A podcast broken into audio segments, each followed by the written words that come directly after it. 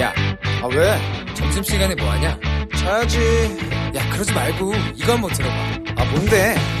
지금 당장 라디오를 켜봐 나른한 오후 깨울 시사 토크쇼 모두가 즐길 수 있고 함께하는 시간 유쾌하고도 신나는 시사 토크쇼 오태훈의 시사본부.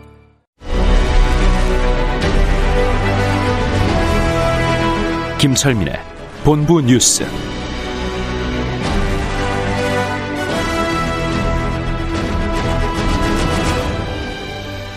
네, KBS 제1라디오 오태훈의 시사본부 2부 시작하겠습니다. 한 시각 중요한 뉴스들 분석해드립니다. 본부 뉴스, 뉴스 핵심을 짚어주는 분입니다. KBS 보도본부의 아이언민, 김철민 해설위원과 함께합니다. 어서 오세요. 네, 네, 안녕하세요. 김철민입니다.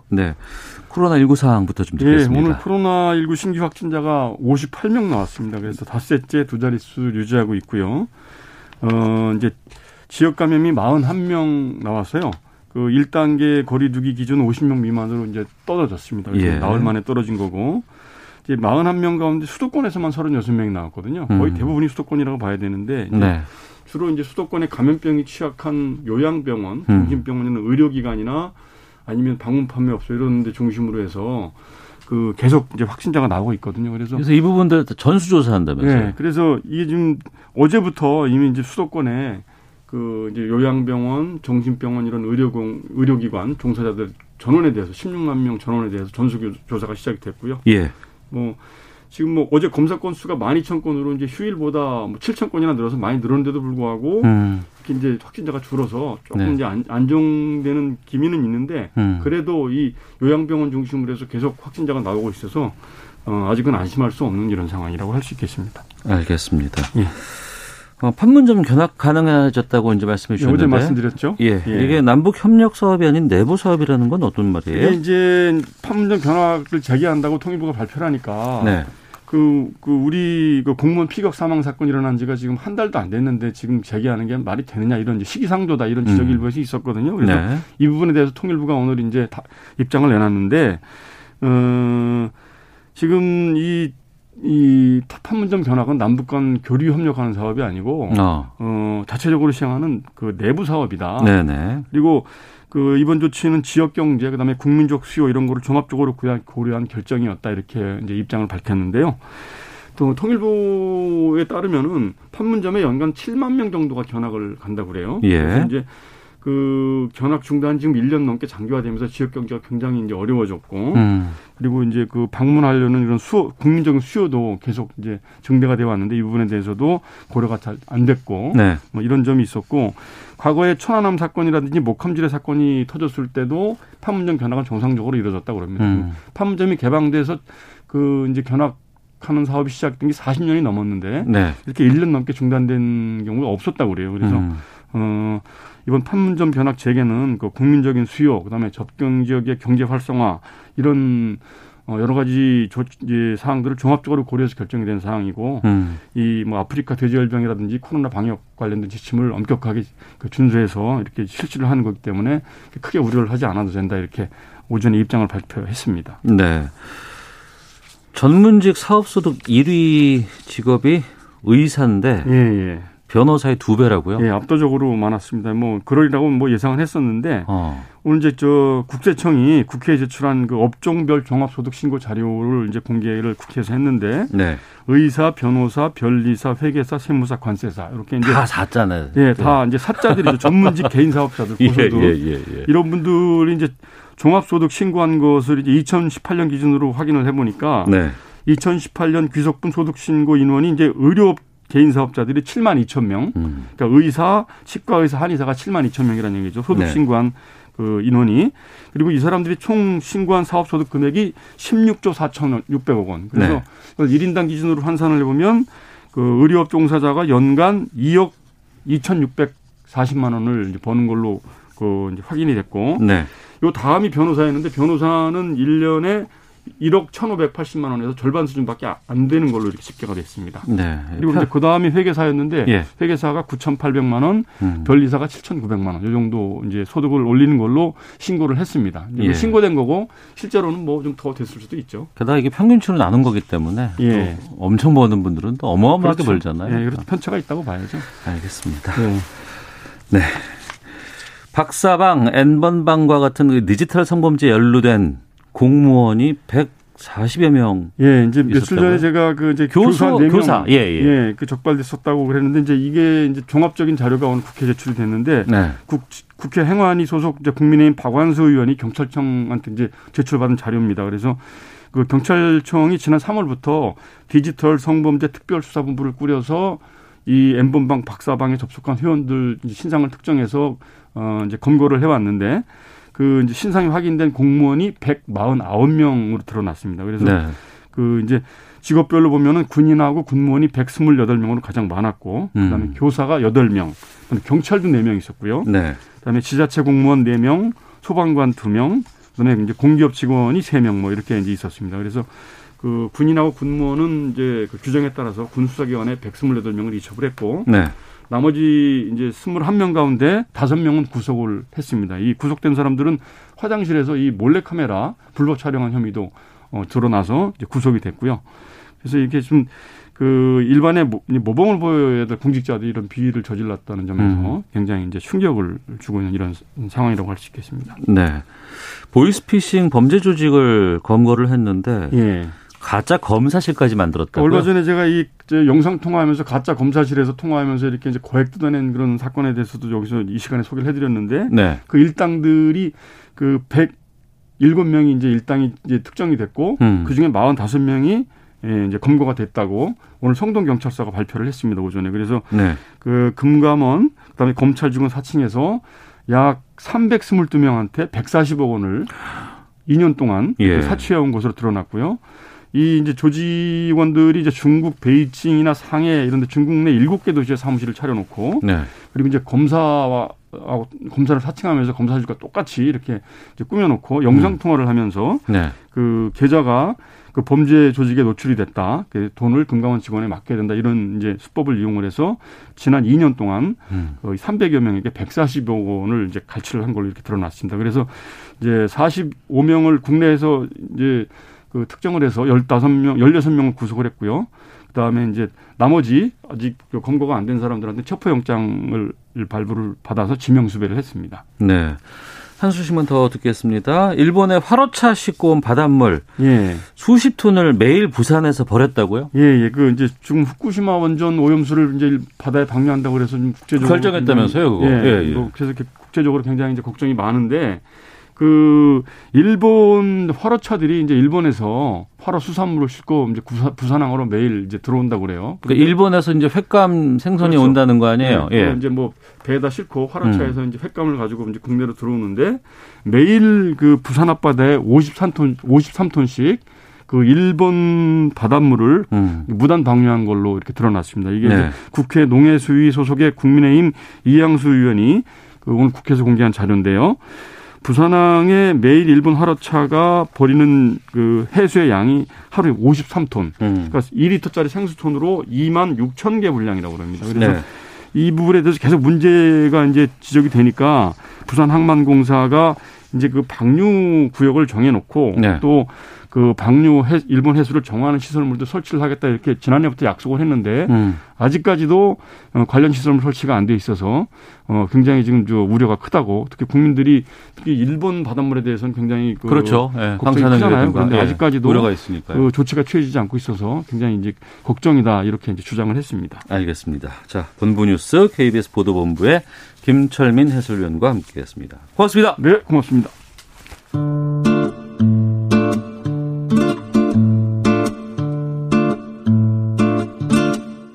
오태훈의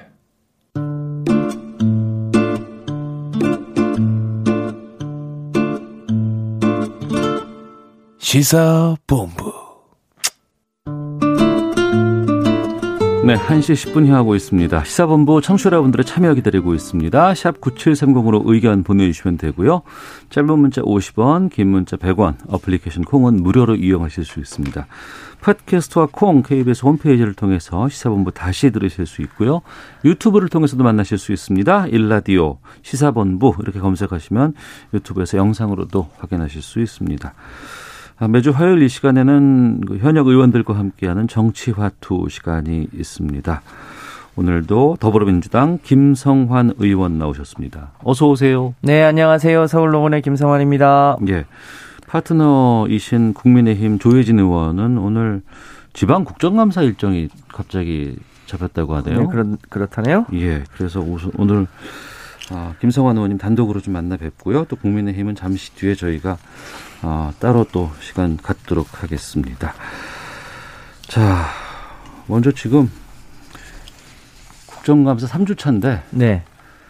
라임 옵티머스가 뭐 12개 상임위에서 다 나오고 있어요. 네, 저희 상임위원회도. 선재에서도 나오고 있습니다. 네, 네. 어. 남동발전이 옵티머스의 이, 이 투자를 받아서 뭘 하겠다고 뭐 결정하진 않았는데 네. 어, 그런 초기 단계에 그런 문제가 좀 있어서 음. 네, 남동발전 사장님이 나와서 고생을 좀 하셨습니다. 네. 그러니까 애초에는 강기정 전 수석 이름이 나왔고 네. 5천만 원이 청와대에서 뭐 건네졌다더라 뭐 이런 증언들 나오고 있다가 또 지금 김봉현 전 회장 그 옥중 편지가 공개가 되면서 또 네. 이게 야권 검찰 이렇게 좀 파장이 상당히 좀 커지고 있어요. 어떻게 보고 계세요?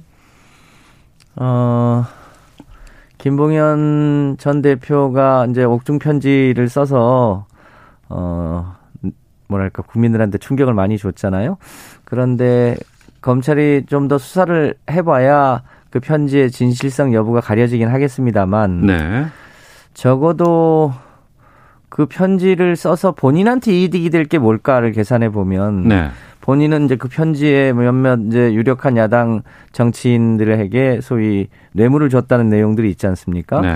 그러면 지금 금융 사기 관련한 범죄와 뇌물 수수 혐의까지 포함되면 본인은 어쩌면 죄가 훨씬 무거워지는 겁니다. 네. 이제 그거를 감수하면서까지 옥중 편지를 썼다고 하는 거는 뭔가 그냥 무슨 소설을 썼다고 보기는 좀 어려운 거죠. 음. 이제 그런 면에서 굉장히 큰 결심을 하지 않았나 싶습니다. 네. 우리 사회가 아, 한명숙 총리 건이나 지난번에 유시민 어, 유시민 이사장. 예. 이사장 예, 예. 어, 이 등등 뭔가 검찰이 죄를 만들려고 했던 시도들이 있었고 음. 또 김학의 차관건이나 울산 고래고기 사건 등은 죄를 덮었던 게 있지 않습니까? 음, 네. 검찰의 선택적 수사에 대해서 음. 뭔가 좀 양심 선언 같은 게 필요하지 않았나라고 네. 보여집니다. 음. 네. 추미애 장관 우리 법무부가 별도 수사팀을 꾸리도록 하고 수사 지휘권 발동을 네. 했어요. 근데 여기에 대해서 이제 반대하는 쪽에서는 아니 좀 감찰을 제대로 하고 결과를 내야 되는데 근거 없이 좀 의혹만 제기하고 있는 건 아니냐 뭐 이런 지적들 좀 나오고 있는데 뭐 구체적인 근거라든가 뭐 이유는 없이 계속 이렇게 좀 무리하게 강행하는 거 아니냐 검찰과 갈등을 좀 부추기는 거 아니냐 이런 지적에 대해서는 어떻습니까? 네, 어제 추미애 법무부 장관이 이제 수사 지휘권을 발동을 했는데 어, 예상과는 달리 어, 검찰에서 곧바로 30분 만에 그것을 이제 수용을 했지 않습니까? 네. 수용을 하면서 윤석열 총장이 이제 펀드 사기 세력과 이를 음. 비호하는 세력에 대해서 철저히 단죄를 할 필요가 있다. 네. 그리고 국민의 기, 기대에 부응해야 된다. 이렇게 음. 하면서 일단 수용을 했는데요. 네. 지금 제 그- 그러니까 법- 어, 추미애 장관이 이, 이 이제 지휘를 한 내용이 대부분 어, 윤석열 총장하고 이 직간접적으로 관련이 되어 있는 사건이잖아요. 네. 그 라임 이 수사도 윤석열 하고 가까운 사람 건이고 그 부인이 그 연루돼 있는 코바나 컨텐츠 후원 의약건도 그렇고요. 도이치 모터스 주, 주가 조작건도 그렇고 예. 그리고 그 장모랑 관련돼 있는 건도 그렇고요. 음. 그리고 이제 대윤 소윤하는 그 이 어, 윤대진 예. 검사의 친형 관련된 건도 그렇고 음. 이 추미애 장관이 수- 이 직접 수사를 지휘한 건은 다 어, 검찰총장하고 관련되어 있을 수 있어서 네. 그런 이제 수사의 중립성 차원에서라도 필요했던 사건으로 보여집니다. 어. 국민의힘 쪽에서는 특검 지금 계속해서 주장하고 있는 상황이죠. 네. 뭐 오늘은 그 주호영 원내대표가 어 공수처와 특검을 동시에 하자 네. 이런 제안도 내놓았습니다만 원론적인 의미에서 특검은 음. 그 검찰 수사가 충분히 진행된 다음에 네. 그럼에도 불구하고 의혹이 충분히 해소되지 않았을 때 음. 해왔던 거지 않습니까? 예. 그 이제 특검도 꼭 오르냐 이런 문제가 있었고 또 검찰이 수사 자체를 제대로 하지 못하는 것 때문에 음. 공수처를 이제 설치하자고 하는 게 지금 이제 사회적인 다수의 의견인데요. 네. 요 건만 관련해서 보면 어 이제 이 건에 대해서 초기에 소위 여당의 다수 인사가 개입돼 있다고 하는 국민의힘 측의 주장이 있었고 네. 어 이제 그것에 대해서 또 김봉현의 자필 편지가 있었고 음. 그에 따라서 법무부의 감찰과 수사 지휘가 있었고 그래서 이제 지금 검찰 수사가 어, 다시 진행이 되는 상황 아닙니까? 네. 저는 그 검찰의 수사까지를 지켜본 다음에 그럼에도 아. 불구하고 어, 어뭐 야당 측이나 일반 국민들이 의혹이 해소되지 않는다라고 하면 네. 특검을 하는 필요가 있다라고 아. 보여집니다만 지금 단계에서 특검을 어, 또 공수처와 고리를 걸어서 할 일은 아니다 이렇게 예. 봅니다. 어, 국민의힘 쪽에서는 추장관의 수사지휘가 윤석열 총장 찍어내기 위한 것이다. 이렇게 지금 계속해서 얘기 나오고 있거든요. 글쎄요, 아까도 말씀드렸습니다만 지금 추미애 장관이 수사지휘한 거는 무슨 근거 없이 찍어내기가 아니라 어. 김봉현 씨가 본인이 더 많은 어 뭐랄까요 형벌을 감수하고서라도 일종의 양심 선언을 한 것에 대한 이 감찰 과정에서 드러난 내용들을 가지고 네. 어 지금 수사지휘를 한 것이라 그걸 음. 가지고 뭐 찍어내기라고 얘기하기는 어렵지 않나 이렇게 네. 보여집니다. 어. 지금 대검 국정감사가 22일 목요일에 예정돼 있는 것으로 네. 알고 있습니다. 어, 윤 총장 뭐 앞서 말씀하신 것처럼 지금 수사 지휘권은 수용을 했어요. 네. 근데 이제 향후 거취라든가 이런 부분에서는 전혀 입장이 없던데 이건 어떻게 보세요? 글쎄요, 과거 같으면 아마 어, 이미 이 여러 차례 옷을 벗어도 벗지 않았을까라고 과거의 관행으로 보면 그렇습니다만 예, 어, 검찰의 일종의 수사 독립성 차원에서 음. 검찰의 임기를 검찰총장의 임기를 2년으로 정해 놓고 있는 상황이어서 네. 어, 이 문제와 관해서는 본인이 뭐 알아서 판단을 해야 될 성격이라고 보여집니다. 음, 알겠습니다. 더불어민주당 김성환 의원과 함께 말씀 나누고 있는데요. 어, 이젠 또 오늘 상당히 좀 중요한 발표가 오후에 있습니다. 예. 이 부분도 좀 여쭤볼까 하는데 감사원이 감사 착수에 1년 만에 월성 원자력 발전소 1호기 조기 폐쇄에 대한 감사 마무리하고 발표를 지금 오늘 한다고 지금 해요. 근데 이 감사 결과 보고 시한이 지난 2월이어서 상당히 좀 시간이 지났는데 왜 이렇게 늦어졌을까요? 네, 일단 뭐 사안으로 사안 자체가 굉장히 복잡한 사안인 측면도 없지는 않습니다만 네. 어, 이 월성 1호기는 어, 우리가 원전이 현재 24기가 있는데요. 네. 그 24기 원전 중에 어, 가장 위험성이 높은 그런 원전으로 되어 있었습니다. 왜냐하면 네. 이 이걸 설치할 때 음. 내진 설계를 제대로 어, 안 한 채로 이 설계가 되어 있었고 네. 이것을 이제 수명 연장을 한다고 5천억 이상을 투자를 했는데 네. 이와 유사한 캐나다 원전이 이것을 수- 이 보완하는데 4조 원 정도가 들었거든요. 어. 그러니까 사실은 이제 겉에만 일부 포장을 한 거죠. 예. 이걸로는 안전성을 보장할 수 없다고 해서 법원이 이 수명 연장하는 것 자체가 잘못됐다고 이미 결정을 한 상태였어요. 예, 예. 당시에 어 이게 또 이 운영 방식이 중수로 방식이어서 음. 어 소위 사용후 폐- 폐기가 굉장히 많이 나오는 거였고요. 예. 이제 그런 면에서 경제성이 있냐 없냐 이런 문제가 약간 논란이 되었습니다만 어, 당시에도 이제 실제 운영을 50% 내외로 하고 있어서 음. 저희가 보기에도 계속 적자인 원전이었던 거거든요. 네. 다만 이 감사원장이 음. 감사원장의 소위 동서가 뭐 유력한 보수 신문에 있었고 또 한 분은 또 원자력계에 종사하다 보니까 네. 이 원전이 경제성이 충분함에도 불구하고 어, 무리하게 산업부의 지시로 폐쇄됐다고 하는 선입견을 갖고 네. 조사를 하다 보니까 아. 그 과정에서 소위 무리한 감사원의 조사가 있지 않았나 싶었고요. 예. 더 결정적으로는 이거를 마치 4월 총선 이전에 발표를 하려고 무리를 했던 거 아닙니까? 음. 이제 그런 과정들 때문에 어, 지금까지 밀려온 거 아닌가 싶습니다. 그러면 오늘 발표는 어떻게 나올 것으로 전망하세요? 글쎄요, 이제 저희도 그 감사 결과를 받아봐야 알겠습니다만 음. 어, 당초에는 굉장히 강하게 이 전체 결정 과정에 무리가 있었던 것처럼 어, 하려고 했었던 것으로 보여지는데요. 네. 그 과정에 이제 산업부의 어, 이제 그 감사원의 좀 무리한 강압적 감사에 대한 내용도 좀 확인이 됐고요. 음. 또 이 월성 1호기는 아까도 말씀드릴 것, 것 말씀드렸던 것처럼 경제성뿐 아니라 네. 실제로 안전성에 굉장히 큰 위험이 있었거든요. 아. 그게 월, 월성 1호기가 경주에 있는데 네. 경주는 다른 지역에서 비해서 지금 지진이 굉장히 잦아요. 아. 근데 이게 결정적으로 내진 설계가 안 되어 있었던 거라 예, 그런 예. 위험성이 굉장히 컸던 것이기 때문에 음. 그 결과들이 아마 반영이 돼서 어, 송달이 될 것 같은데요. 네. 뭐 이것 때문에 어 문재인 정부의 어이 원전과 관련한 정책에 뭐 큰 흠결이 생기거나 음. 그렇지는 않을 거로 판단됩니다. 음. 알겠습니다. 자, 국감이 이번 주까지인가요? 다음 주 저희 상임위는 다음 주 월요일까지입니다. 다음 주 월요일까지, 예. 26일까지 예. 정돼 있군요. 아, 이번 국감에 상당히 좀 여러 가지 얘기들도 있었습니다. 아쉬운 점들도 좀 많이 있는데요. 종반전에 들어선 국감 얘기도 좀 해보겠습니다. 네. 아 그리고 저희 그 KBS 특별기획 안전한 그 더 나은 삶 안전한 네. 대한민국 이 특별 주간 지금 맡고 있는데요. 그래서 어제 환경부 조명래 장관하고 제가 인터뷰를 네. 좀 해봤습니다.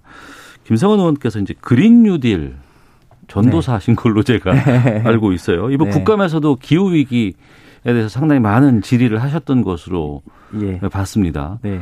어, 또 SNS에다가는 여러 가지 이제 그 환경 같은 것들 막 이런 네. 것들도 많이 올려주고 계시는데 어떤 부분들에서 국감에서 좀 문제점들이 좀 드러나고 있었는지도 좀 여쭤보겠습니다. 지금 실제로 세계가 기후 위기 대응 차원에서도 그렇고 또 그 기후 위기가 이제 경제하고도 직접 결, 결 어, 밀접하게 연관되어 있잖아요. 네. 그래서 구글이나 페이스북이나 BMW나 이런 이 세계적인 글로벌 기업들이 소위 RE100이라고 해서 재생에너지를 100%를 쓰겠다 본인의 네. 기업은 우리 회사에 납품하는 회사들도 음. 재생에너지로 물건을 생산해라라고 네. 하고 있고요. 또 유럽에서는 이 이- 이산화탄소가 많이 생산되는 그런 상품에는 탄소 국경세를 매기겠다고 해서 네. 이 기후 변화가 어 기후뿐 아니라 경제에도 미치는 영향이 굉장히 큰데 이 부분에 대해서 어 기업들은 이미 이제 조금씩 체감하고 있는데요. 음. 아직 제도적으로 받침이 안 되는 게 많고 예. 특히 재생에너지가 대한민국이 OECD 국가 중에 꼴찌거든요. 음, 예. 그러니까 국내- 기후 악당이라고 하더라고요. 예. 세계 4대. 그러니까 이산화탄소 발생률은 굉장히 높고 재생에너지 비중은 낮아서 이거를 빨리 끌어올려야 되는데 음. 네. 야당 의원님들 같은 경우는 재생에너지를 너무 조급하게 끌어올리는 거 아니냐. 어. 뭐 이런 문제 제기를 하고 있고 여전히 원전에 대한 미련을 갖고 계신데 원전은 이산화탄소를 내뿜지는 않지만 네. 한 번 사고가 나면 매우 치명적이기 때문에 음. 어, 우리가 이제 조금씩 줄여나려고 하고 있는 거 아닙니까? 네. 이런 과정에 대한 간극이 음. 이번 국감에도 여전히 있는 것 같습니다. 예. 근데 기후 위기가 이제는 미래 세대 문제가 아니라 음. 지금 모든 세대의 문제이고 지금 당장 이 부분에 대해서 적극적으로 대응하지 않으면 네. 우리 경제에 미칠 영향, 우리 삶에 미칠 영향이 너무 크기 때문에 이제는 좀 더 적극적으로 대응을 해야 되지 않나 싶습니다. 음, 알겠습니다. 그리고 어제 산자위 국감 현장에서 좀 이렇게 이걸 해프닝이라고 해야 되는 건지 모르겠는데 어떻게 봐야 될지. 그 산하 공공기관인 공영 홈쇼핑 국정감사 도중에 70대 대표이사가 정의당의 유효정 의원, 유효정 의원은 20대입니다. 어이라고 호칭을 했다고요? 네, 어, 아무래도 이제 그 피감기관의 대표가 예. 어떤 이유에서 그랬는지 모르겠습니다만 이제 국민의 대표를 대리한 어, 국회의원에게 이제 뭐 해야 되는 안, 해서는 안 될 일단 실언으로 보이고요. 예. 또 그 부분에 대해서 어, 본인이 이제 사과를 했는데 네. 어, 20대 국회의원과 70대 음. 이 공공기관의 대표 사이에서 나왔던 일종의 뭐랄까요 약간의 해프닝에 가까운 이제 잘못이 있었던 거죠. 네. 또 본인이 사과를 했는데 음. 제가 보기엔 그 이상의 또 뻥튀기를 해- 할 일은 아닌 것 같고요. 예. 이제 앞으로는 뭐 그런 일이 또 없도록 음. 해야겠죠. 음, 알겠습니다. 자, 오늘 어, 더불어민주당 김성환 의원과 함께 어, 지금 현재 정치권 상황들 또 여당의 입장들 좀 들어봤습니다. 오늘 말씀 여기까지 듣도록 하겠습니다. 말씀 고맙습니다. 네, 감사합니다. 헤드라인 뉴스입니다. 정부가 이달 말 사회적 거리두기 단계 개편을 목표로 정비 작업을 이어가고 있다고 밝혔습니다. 집단 감염이 이어지고 있는 요양병원의 출퇴근 종사자들에 대한 주기적 검사는 검토가 필요하다고 설명했습니다. 앞으로 6주에서 12주가 코로나19 팬데믹에서 가장 암울한 시기가 될 것이라는 미국 보건 전문가의 경고가 나왔습니다. 문재인 대통령은 택배 노동자 과로사 문제와 관련해 더는 안타까운 일이 발생하지 않도록 특별히 대책을 서둘러주기 바란다고 밝혔습니다. 민주당 김태년 원내대표는 공수처 출범에 대해 더는 공수처 설치를 지체하지 못한다며 국민의힘을 압박하고 나섰습니다. 국민의힘 주호영 원내대표가 민주당이 라임 옵티머스 관련 특검을 수용하면 공수처 출범에 협조하겠다고 제안했습니다. 민주당이 김봉현 전 스타 모빌리티 회장의 옥중 폭로를 계기로 공수처 출범을 압박하고 있는 데 대한 역제안입니다. 지금까지 라디오 정보센터 조진주였습니다. 이어서 기상청의 송소진 씨입니다. 미세먼지와 날씨 정보입니다. 하늘이 뿌연 곳은 먼지 농도가 높은 상태입니다. 중국발 미세먼지에 국내에서 발생한 먼지까지 더해지면서 지금 서울 경기와 충청도 전북 지역을 중심으로 초미세먼지 농도가 평소보다 3배에서 5배 정도 높아 나쁨에서 곳에 따라 매우 나쁨으로 나타나고 있습니다.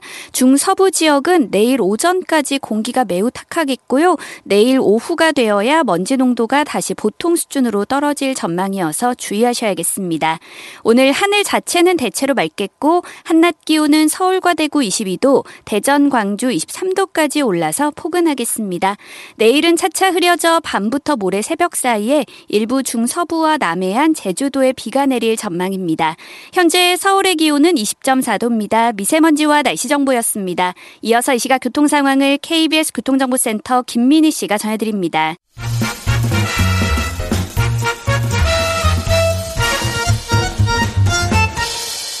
오태훈의 시사 본부. 네, 시사본부 다시 돌아왔습니다. 이번엔 주요 정치 이슈에 대한 국민의힘의 입장을 좀 들어보도록 하겠습니다. 국회 산업통상자원중소벤처기업위원회 위원이신데요. 양금희 국민의힘 의원 연결해서 좀 말씀 나누겠습니다. 양 의원님 안녕하십니까? 네, 안녕하십니까. 반갑습니다. 예, 반갑습니다. 먼저 어, 잠시 뒤 오후 2시가 되면은 그 월성 1호기 여기에 네. 대한 감사 결과 발표가 나온다고 해요. 네. 어, 결과 어떻게 예상하고 계십니까? 어, 아마 제 생각에는요, 예. 이 어, 저희가 생각하는 것만큼 네. 결과가 만족치는 않을 거라고 생각하지만, 음. 산업부와 한수원이 월성 1호기 경제성 평가를 의도적으로 낮추어가지고요, 예. 폐쇄를 유도했다는 점하고, 음. 그리고 이 감사원이 감사할 때 네. 산업부가 어, 아주 조직적으로 그 방해를 한 부분에 대한 내용이 포함될 것이라고 생각하고 있습니다. 네. 이게 상당히 좀 늦게 발표가 나왔어요. 나오잖아요, 오늘. 네, 네네네. 그 전에 뭐 총선 전에도 나올 수 있을 것 같은 뭐 얘기들도 좀 있었는데 왜 이렇게 늦어졌다고 보세요?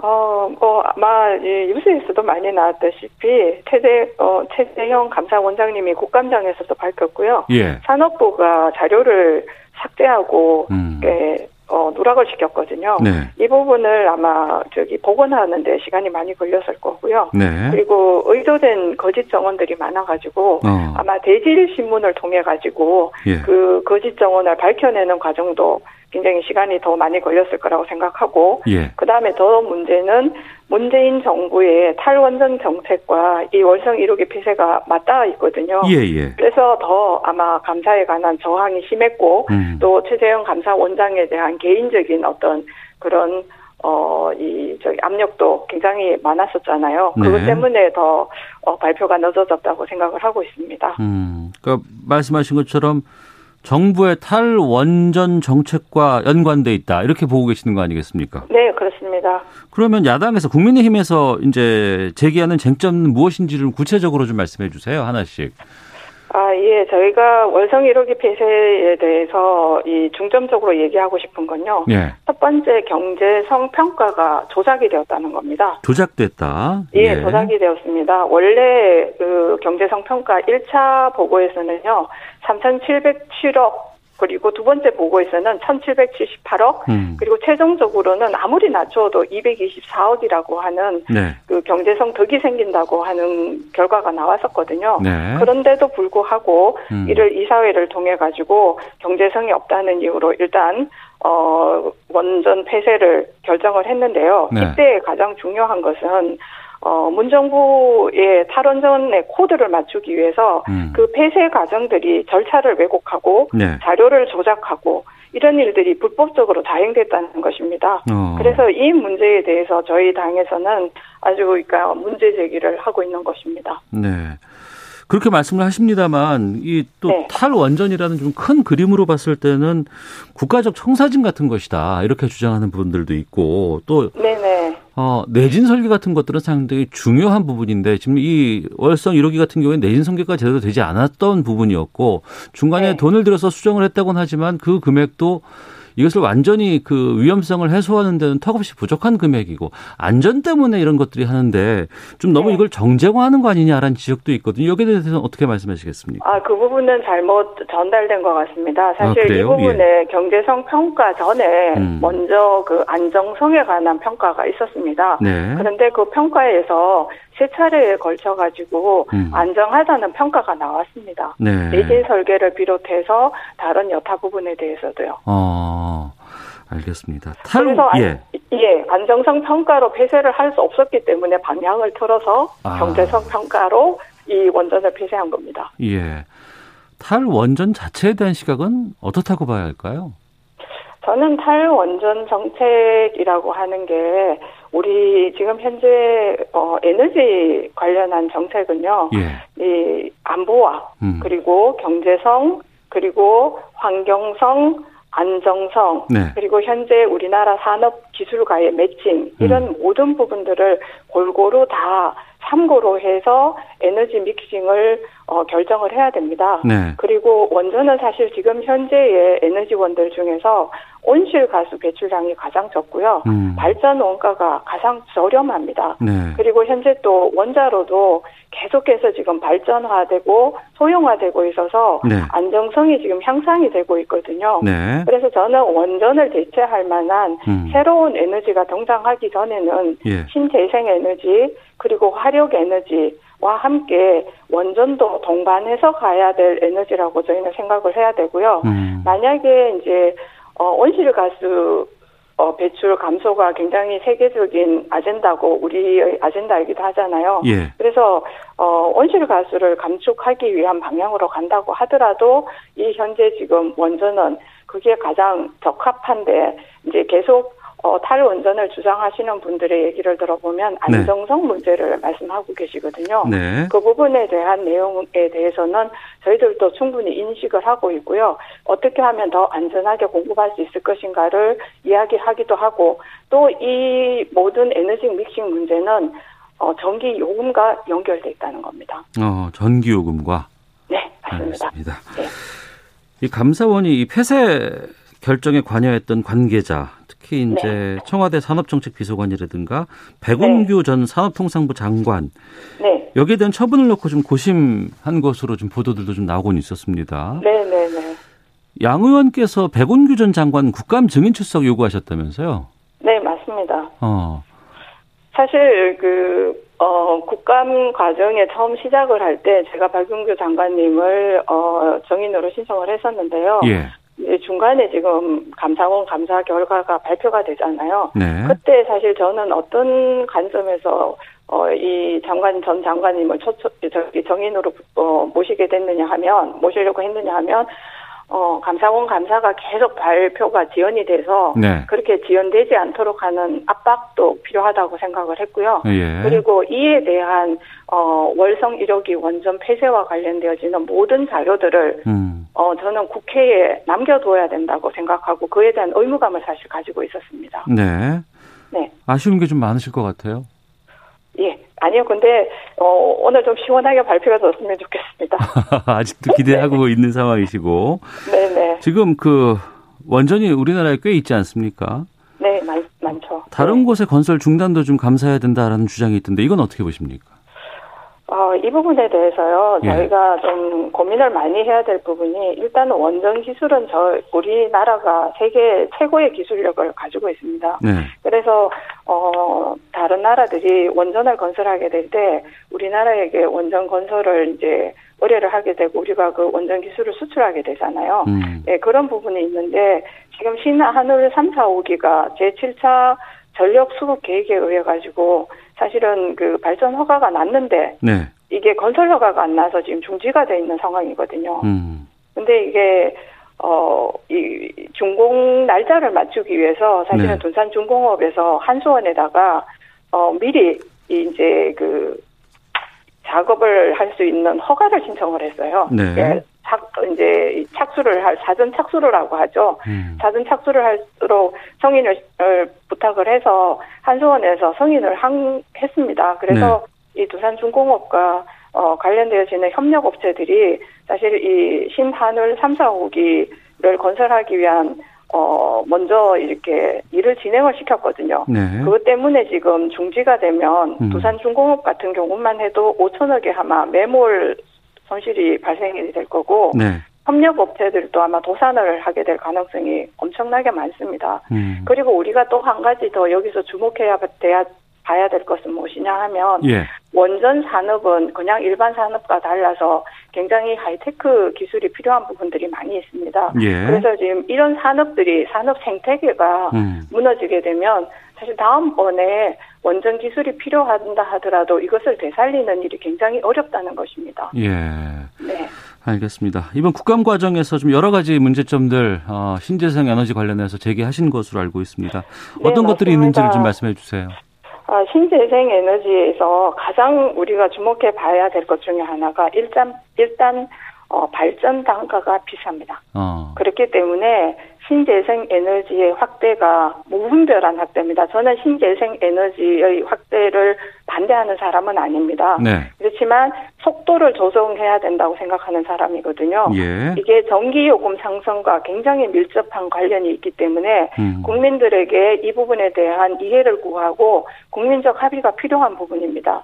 또한 온실가스 배출량 자체도 간접 배출을 포함하면 원전의 2.5배에서 9배에 달합니다. 사실은. 네. 왜냐하면 어, 신재생 에너지는 간헐성 에너지라서요. 음. 이게 변동량이 어, 발전 변동량이 굉장히 심합니다. 그렇기 네. 때문에 이를 보완하기 위해서 가스 발전과 같은 어, 발전소가 백업이 돼야 되는데요. 이런 부분에서 발생하는 온실가스도 절대로 무시할 수 없다는 것하고요. 음. 그 다음에 태양광처럼 이렇게 굉장히 많은 어, 신재생 에너지가 많이 생기다가 보면 이걸 연결해야지 사실은 전원으로 쓸 수 있잖아요. 네. 그 연결 문제에 있어서 개통 문제가 지금 굉장히 심각합니다. 음. 그리고 또 더 심각한 문제 중에 하나는 뭐냐면 풍력 발전 같은 경우에 풍력 풍력 발전 그 블레이드 날개 부분 있잖아요. 예, 예. 이런 부분이 지금 현재 우리나라는 거의 수입에 의존하고 있다는 거예요. 어. 그래서 이것도 우리나라 산업 어, 기술 발전하고 동기화가 되어 있지 않습니다. 예. 그래서 이것들이 다 동기화가 되고 또 준비가 되는 과정에 시간이 필요하기 때문에 음. 조금 속도를 덜 내서 가자. 알겠습니다. 이것이 저의 의견입니다. 네. 예. 자, 산자위 아, 국민의힘 양금희 의원과 함께 말씀 나누고 있는데요. 또 이번 국감에서 이제 가장 아, 주요 쟁점으로 떠오르고 있는 아, 라임, 옵티머스 이 부분도 좀 여쭤보도록 하겠습니다. 네, 예, 예. 김봉현 전 회장, 어, 강기정 전 수석 쪽 발언을 했다가 네. 어, 이번에는 다시 이제 옥중 편지가 공개가 되면서 야권 이사들에게 금품 로비를 했다는 주장이 나왔어요. 네, 이 부분을 맞습니다. 어떻게 보고 계십니까?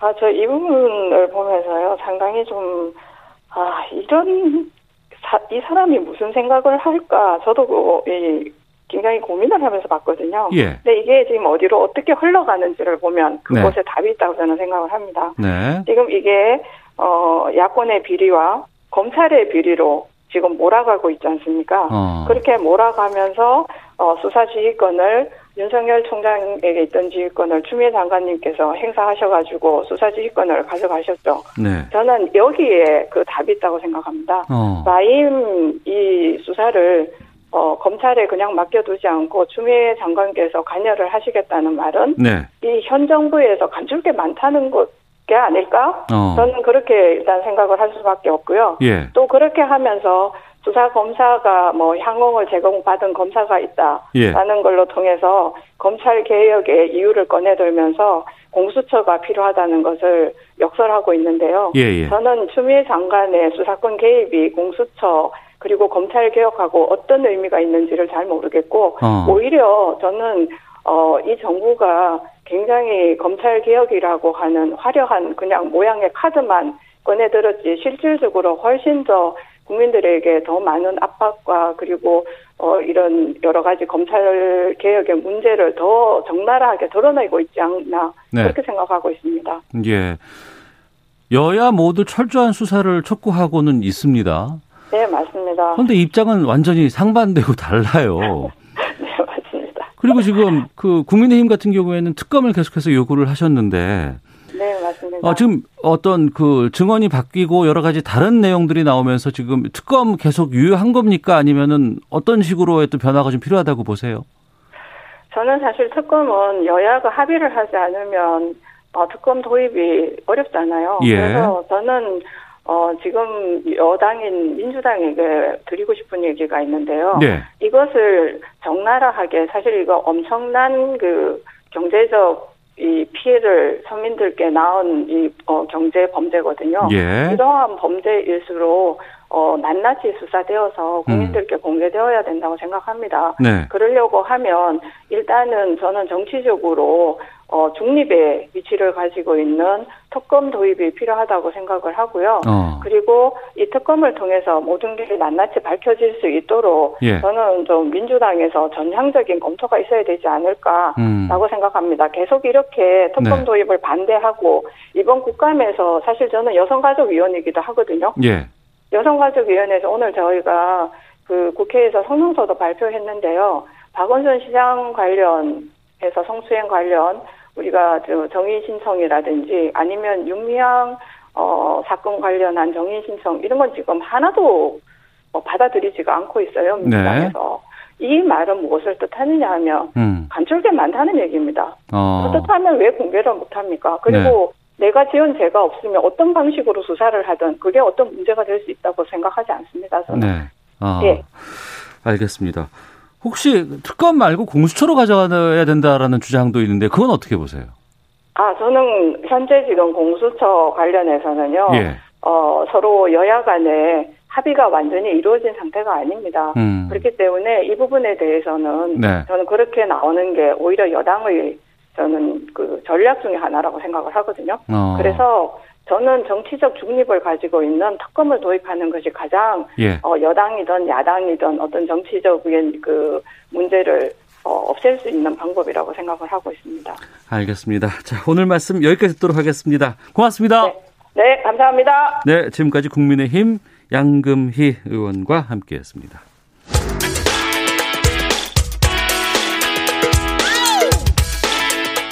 오태훈의 시사본부는 여러분의 소중한 의견을 기다립니다. 짧은 문자 50원, 긴 문자 100원의 정보 이용료가 되는 샵 9730, 우물정 9730번으로 문자 보내주십시오. KBS 라디오 앱 콩은 무료입니다. KBS 라디오 오태훈의 시사본부. 지금 여러분은 대한민국 라디오 유일의 점심 시사 프로그램을 듣고 계십니다. 네. 화요일 자동차의 모든 것을 알아보는 시간이죠. 권용주의 차차차.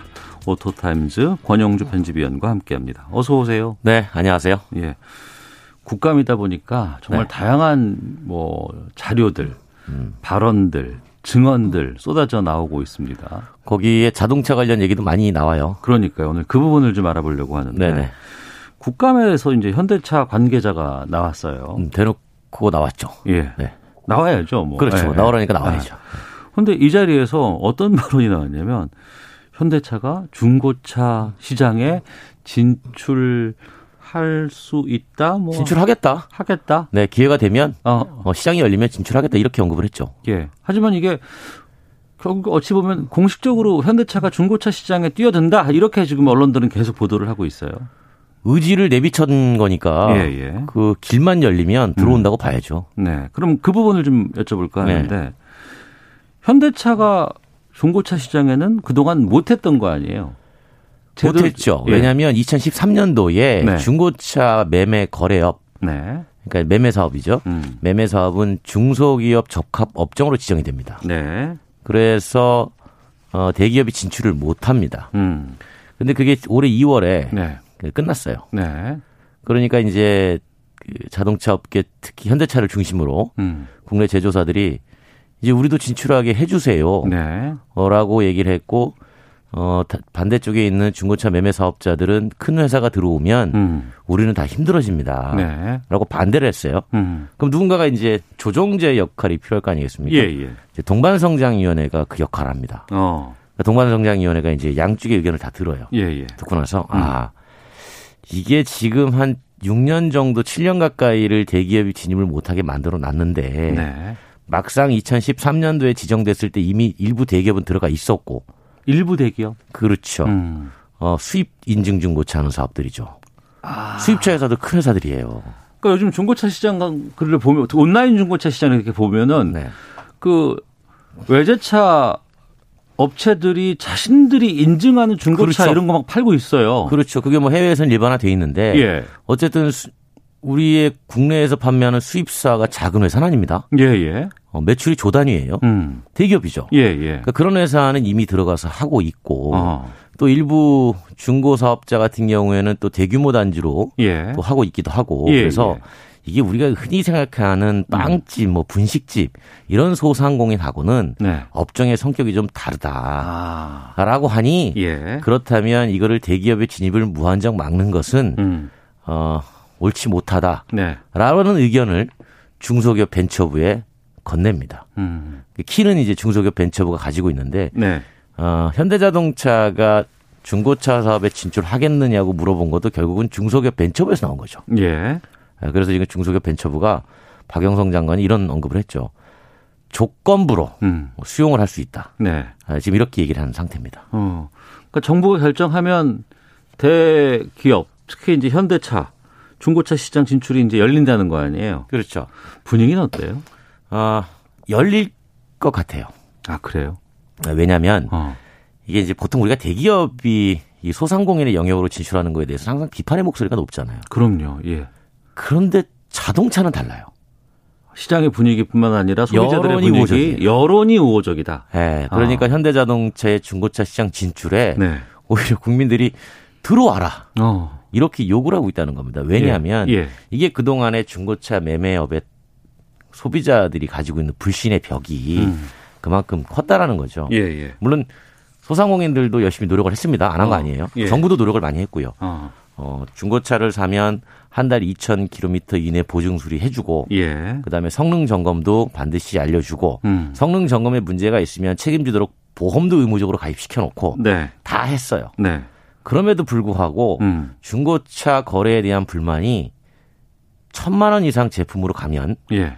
어 1위입니다. 어. 공정거래위원회 소비자원에 신고되는 불만 건수 중에 음. 중고차가 항상 1위예요. 예. 금액도 크고 그렇죠. 비싼 돈 뭐 천만 원 넘는 중고차들 많이 있으니까. 네네. 예. 그런 차들을 구입을 했는데 서비스나 이런 것들은 너무나 차이가 난다 그러면은 고객들은 화가 날 수밖에 없겠죠. 그래서 만약에 그 제품에 문제가 생기면 예. 판매자가 철저하게 보상을 해주거나 어. 또는 환불을 해주거나 예. 피해에 대해서 책임을 지면 되는데 음. 그 책임을 지는 매매 사업자의 규모가 작다 보니 네. 한번 판매하고 나 몰라라 어. 하는 경우가 비일비재했었다는 거죠. 예, 예. 어. 그러다 보니까 시장에 불신이 쌓여오고 음. 이럴 거면 차라리 대기업이 들어와서 네. 확실하게 책임을 져라. 음. 라고 하는 여론들이 생겨나기 시작한 겁니다. 예. 만약에 현- 현대차가 중고차 사업 한다 그러면은 뭐 다른 쪽도 다 뛰어들 거 아닐까요? 어, 다른 제조사도 충분히 가능성이 있죠. 예. 그런데 이제 그렇기 때문에 음. 어, 박영성 장관이 이런 얘기를 했어요. 어, 전면적으로 들어오시면 안 되고 예. 부분적으로 들어오세요.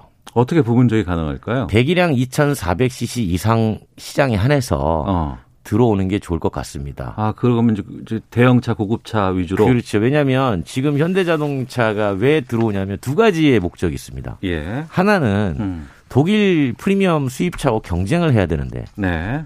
어, 독일차 사면은 3년 뒤에 천만 원을 사가지고 3년 뒤에 한 750만 원 정도를 되돌려받는데 음. 가치가 네.